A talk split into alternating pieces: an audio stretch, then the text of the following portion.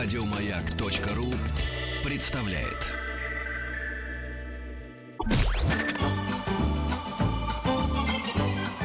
Дышите глубже.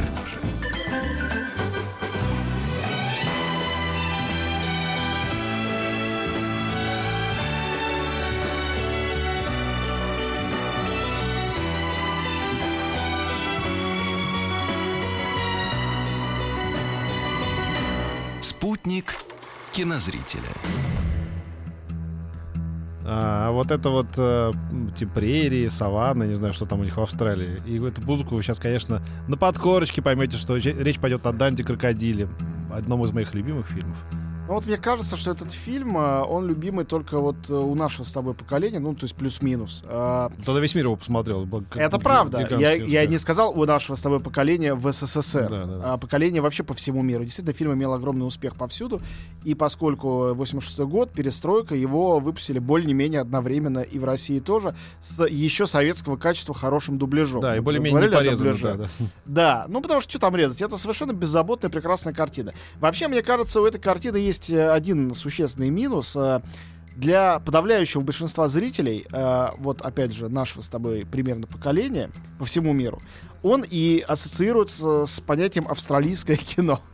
При том, что в Австралии есть, ну, прекрасные, тончайшие. Питер Уир, замечательный, да. Общество мертвых поэтов. Вообще, что-то только не снимал. А, и там Шоу Трумана, а, Хозяином морей. И, с другой стороны, Баз Лурман. Ну, то есть, там не то, что огромное количество режиссеров, но есть тончайшие режиссеры, прекрасные. Ну, и с Сумасшедшим Максом еще ассоциируется. Мэд Макс, да. Джордж Миллер, да, окей, я соглашусь. Он да. все-таки для меня, хотя это развлекательное кино, но развлекательное кино наивысшего уровня. Конечно, «Крокодил Данди» — это просто обаятельный фильм своего времени, не случайно. Но это, но это те фильмы, которым страна или континент должен ставить памятник, потому что они привлекают внимание к, к стране. И как бы... Туристический смысл да, там да, есть. Да, да, да, да. И там и режиссеры, это вот некто Питер Файман снимал фильм «Данди по прозвищу Крокодил». Я не знаю, кто это такой. А вторую часть некто Джон Корнелл. Ну, фактически всем этим занимался главный герой. Он же исполнитель. Пол Хоган. Про... Он, он исполнитель главной роли и продюсер этого всего. Он как бы придумал образ. Там, да, да, странно, но я запомнил, вот с детства свои там десять-одиннадцать лет я посмотрел этот фильм, запомнил Пол Хоган и Линда Козловский. Да, да. Да. Не забываем. Тоже люди вот они одной потом роли. Они женой, кстати. Хотя, ну, я, да, на самом деле. Да. А, ну, вот. Они с тех пор счастливо живут в браке уже. Вот, вот как эти... людям э, повезло. В общем, да. Что это такое для тех, кто позже или раньше родился, вообще не в курсе. Это совершенно очаровательная, смешнейшая история. Сначала о том, как американская журналистка приезжает в Австралию, чтобы сделать репортаж про охотника. Наследница медиамагната. Да. Вот. Э, э, Мик Данди. И э, у которого чуть не откусил э, ногу крокодил, но не откусил все-таки. То есть он не инвалид.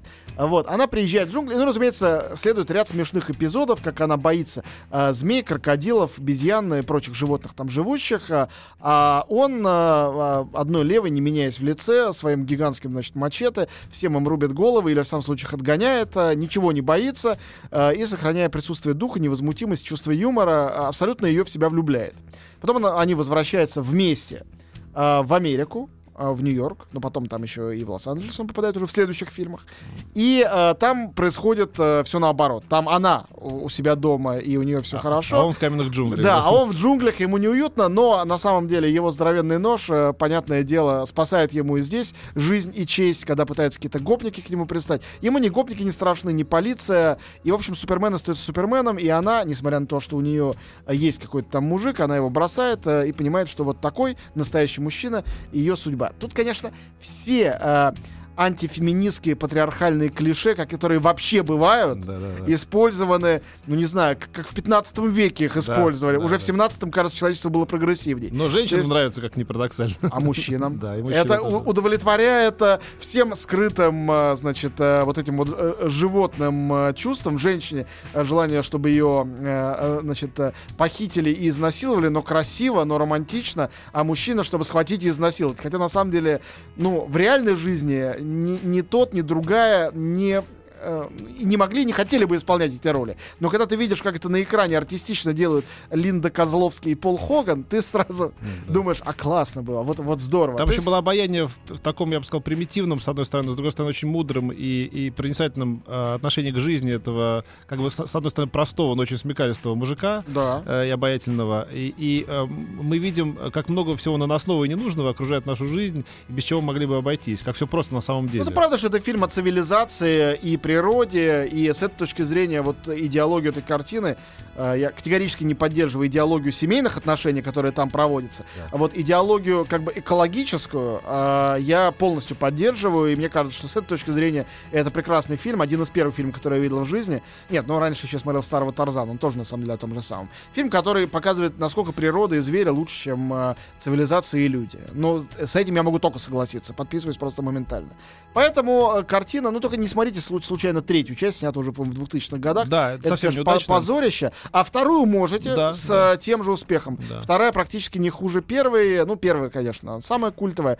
Это дилогия, вот можно я и буду считать ее дилогией, а не трилогией. Да. Кстати, вот был похожий фильм, э, точнее два, как и эти два фильма в те же, в те же, в те же годы. Это «Роман с камнем» и «Жемчужина Нила». Да? Они ну, примерно такие же. Я согласен, но, конечно, такие, да, фильмы да. Земекиса, они все-таки потоньше. Все-таки ну, «Роман да. с камнем» — это почти «Индиана Джонс», хотя «Индиана Джонс» гениальней, но это уже близко. Там тоже все крутилось вокруг обаятельно найденного дуэта.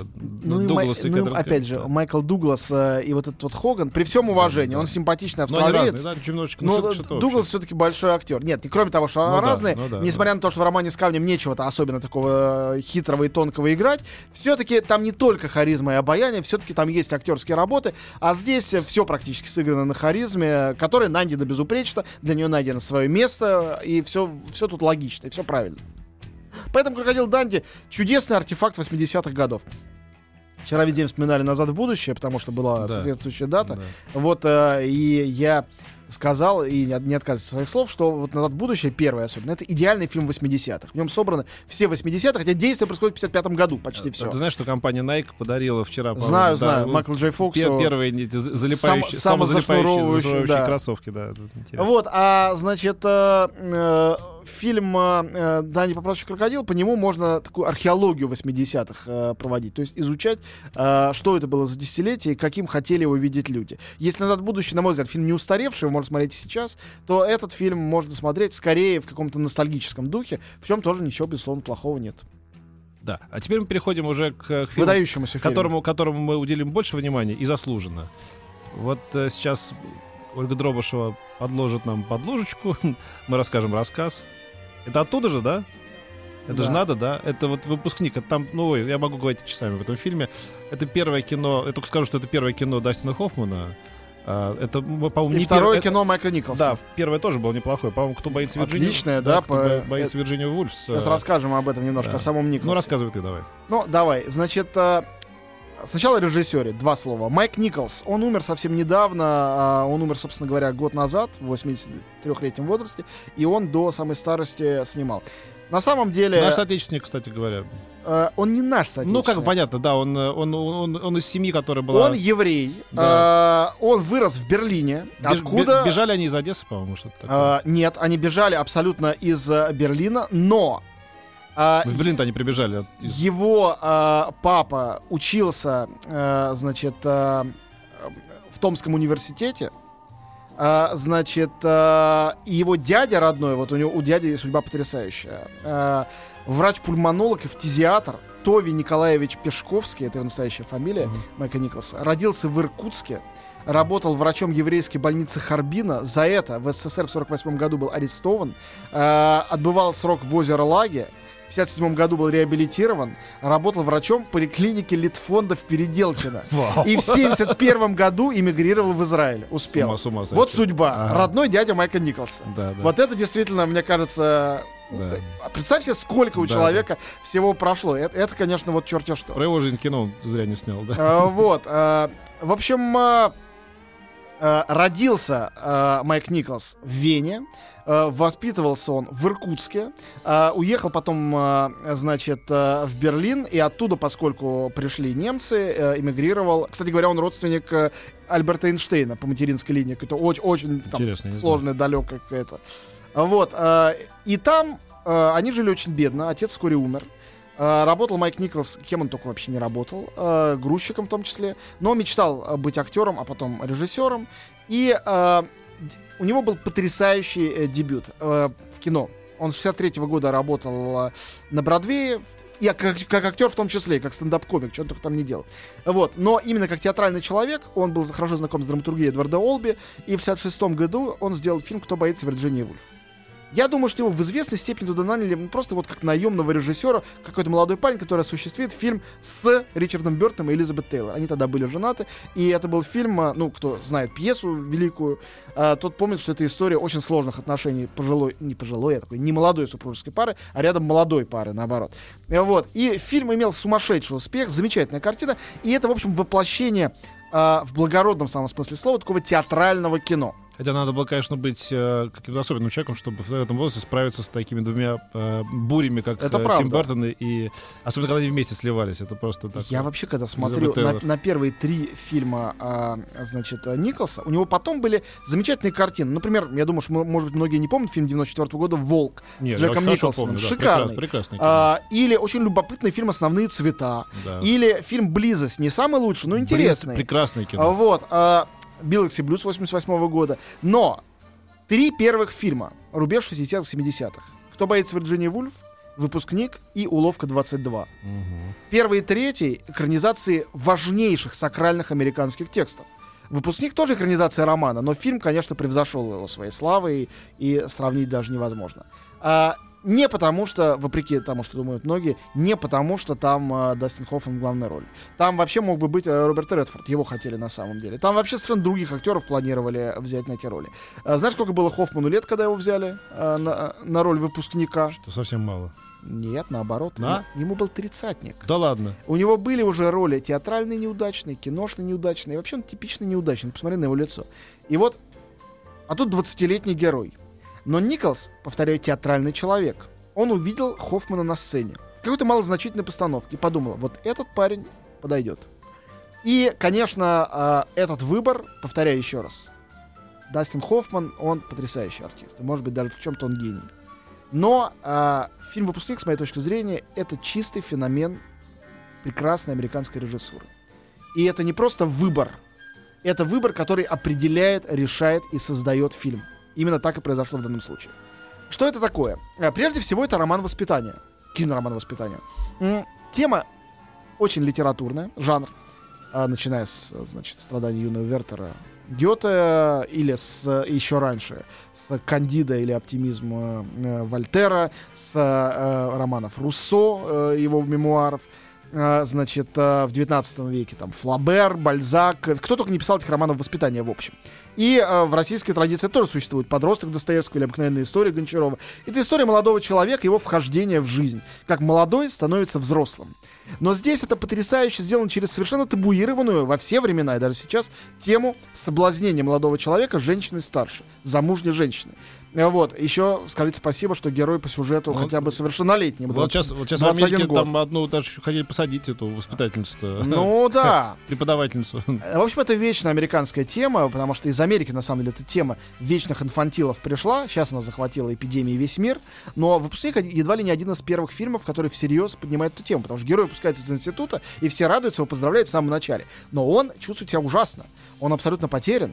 Потому что он не знает, как те... что теперь делать, как теперь жить, когда у тебя нету вот, э, сессии, да, учебного плана, как существовать. И на самом деле он влюбляется в эту миссис Робинсон больше от растерянности. И, конечно, старшая женщина — это образ матери. И, безусловно, все эти эдиповские темы э, в этом фильме довольно-таки на поверхности лежат. Тоже очень опасные для кинематографа, отметить, тем более массового. Энн Бэнкрофт, которая тоже относительно недавно, ну, может, лет пять назад умерла, она прекрасная актриса тоже. Прекрасная. Я обожаю в ряде фильмов, которые, может быть, не самые популярные, но, в частности, она играет гениально, небольшую, гениальную роль в фильме Дэвида Линча «Человек-слон». Она играет там знаменитую актрису викторианскую. И про, просто потрясающе. Я впервые там ее увидел. Потом уже посмотрел «Выпускника». И никогда не забуду. Хотя роль вроде бы маленькая.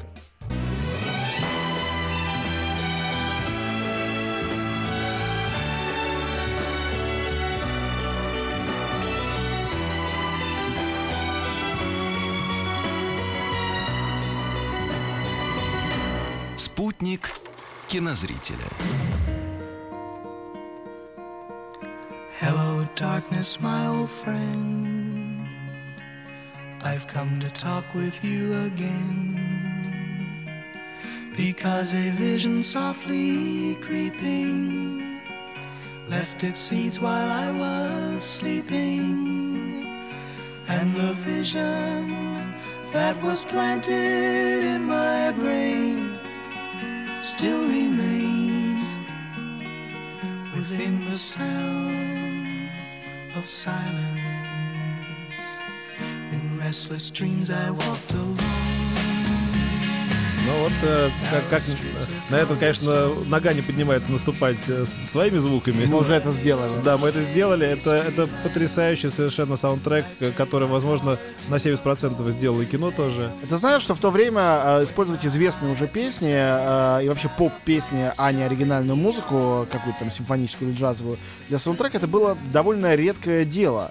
И это было, в общем, рискованное решение. И хотел э, Майк Николс использовать только эту песню «Sound of Silence», которая была уже хитом дуэта Сэма э, и Гарфанкеля. Но они настолько втянулись в эту всю историю, они очень подружились. Арт Гарфанкел потом снимался в «Уловке двадцать два», между прочим, э, у Николса. И э, они написали песню «Миссис Робинсон», которую мы услышим еще в этом эфире в самом конце. Совершенно потрясающую песню, которая... Альбом с ней взлетел наверх чарта американского и сбросил оттуда белый альбом «Битлз». Я думаю, для сегодняшних слушателей это кажется делом обыденным, да. Но для тех времен, шестьдесят восьмой год, это было, конечно, да, настоящей да. революцией. Вот. Э, мне этот фильм симпатичен не только тем, что там прекрасная актерская работа, очень хороший сценарий, не только вот этой темой э, соблазнения молодого человека, женщины постарше, которая эта тема много где существовала, но нигде так изящно, деликатно и болезненно, как в... значит, в «Выпускнике». Но мне очень нравится эта сцена в церкви в конце, которая и позволила на самом деле, я считаю, людям писать в этом фильме, что это комедия или там драмедия, драма-комедия. На самом деле никакой комедии в этом нету, хотя в фильме очень много забавного. Вот. Он довольно такой болезненный фильм, да. Но финал, когда он там блокирует крестом дверь и так далее, это уже... Он там разошелся на цитаты, на, на, да, на пародии и так точно. Далее. Но главное, что такой, даже такой буржуазный бунт, да, это немножечко обуржуазненный э, такой, знаешь, Селлинджер, да. Я хотел сказать, что вот как... Ну, между прочим, селлинджерская книжка «На пропаси воржи» — это главный роман воспитания американский двадцатого ну, вот века, я говорю, да. Великолепное выражение Гертруды Стайн, мне очень нравится, она говорила про какие-то места... Там было некое «там».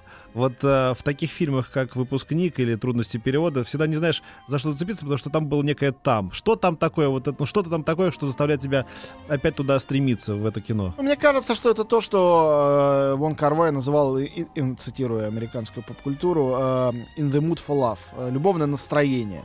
Не случайно он там не знает, э, дочка или, э, э, или мать. Я когда смотрел впервые, я вспоминал... Роман, один из моих любимых романов, тоже роман воспитания французский, «Милый друг» Гида Мопассана, где тоже герой женится на э, дочке, а крутит роман с мамашей. Но там это показано как чисто карьерный, омерзительный такой жест, и понятно, что герой вызывает отвращение. А тут, помнишь, лица их в конце, когда он с этой вот девушкой сбегает, э, вместо счастья, эйфории, там, э, какого-то хэппи-эндового поцелуя, показывают крупные планы их лица, у них растерянность на лицах, непонятно, что дальше. Потому что когда ты совершаешь какое-то решительное действие сам, а, это окончательно тебя из «Выпускника» делает... Это «Выпускник», смысл, смысл названия же он многослойный. А, смысл в том, что а, ты выпускаешься из детской жизни. А, то есть это нач- начало нового этапа. И вот начинается этот этап, на самом деле, на финальных титрах. И совершенно непонятно, как дальше. Когда уже нет ни мамы-папы, ни э, ректора, э, научного руководителя, ни даже взявшего над тобой шефство э, значит, э, жены, красивой жены, друзей дома. Э, вот, э, э, красивой тети. А есть кто и что? Есть некое невнятное, непонятное будущее. Я думаю, конец шестидесятых, все-таки шестьдесят восьмой год, когда уже вот эта эйфория хиппи-эпохи, Вудсток, все вот это прошло, было на пике, и уже было чувство конца этой эпохи. И семидесятые стали концом этой эпохи. Вот, я, мне кажется, вот это такое сосущее под ложечкой, совсем не эйфорическое ощущение, оно очень в этом фильме хорошо дано, очень точно. И вообще, конечно... Майк Николс очень здорово чувствовал эпоху, но э, почти ни в одном фильме так не передал ее, как здесь. Потому что всегда был привязан к какому-то другому там драматическому материалу, а здесь он не привязан ни к чему. Это по-настоящему свободное, вольное кино. Хотя основанное на романе. Тут я вынужден опять признаться, что, конечно, я не читал эту книгу. Может быть, к сожалению. Вот. Но... И хочу все-таки сказать важную вещь. То, что фильм получил много «Золотых глобусов». И... только много номинаций на «Оскара». Но один «Оскар» в двадцать восьмом году он получил, и это был «Оскар» за лучшую режиссуру. Для совсем молодого режиссера со вторым фильмом это было очень круто.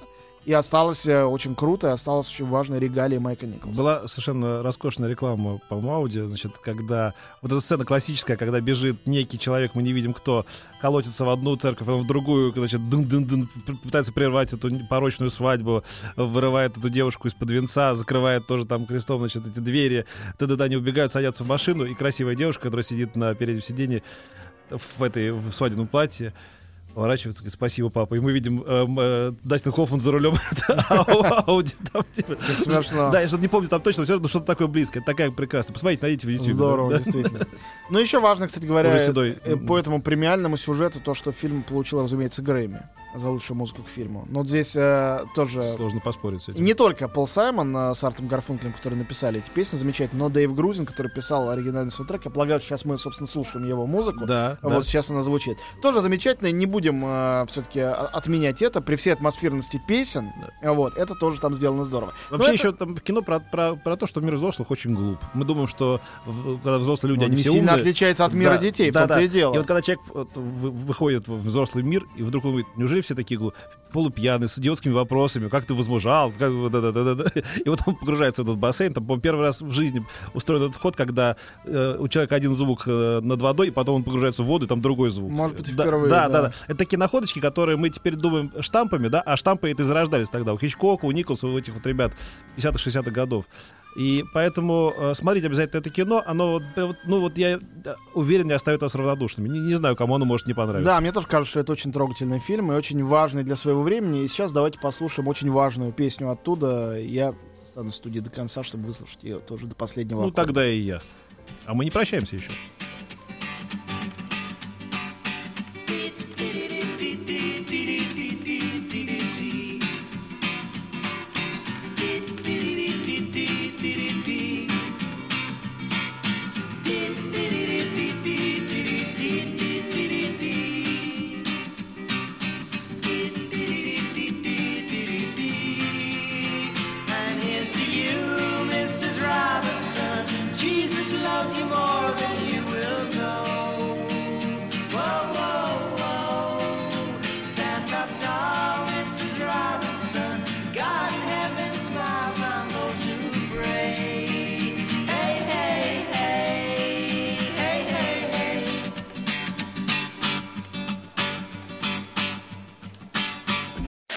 Еще больше подкастов на радиомаяк точка ру.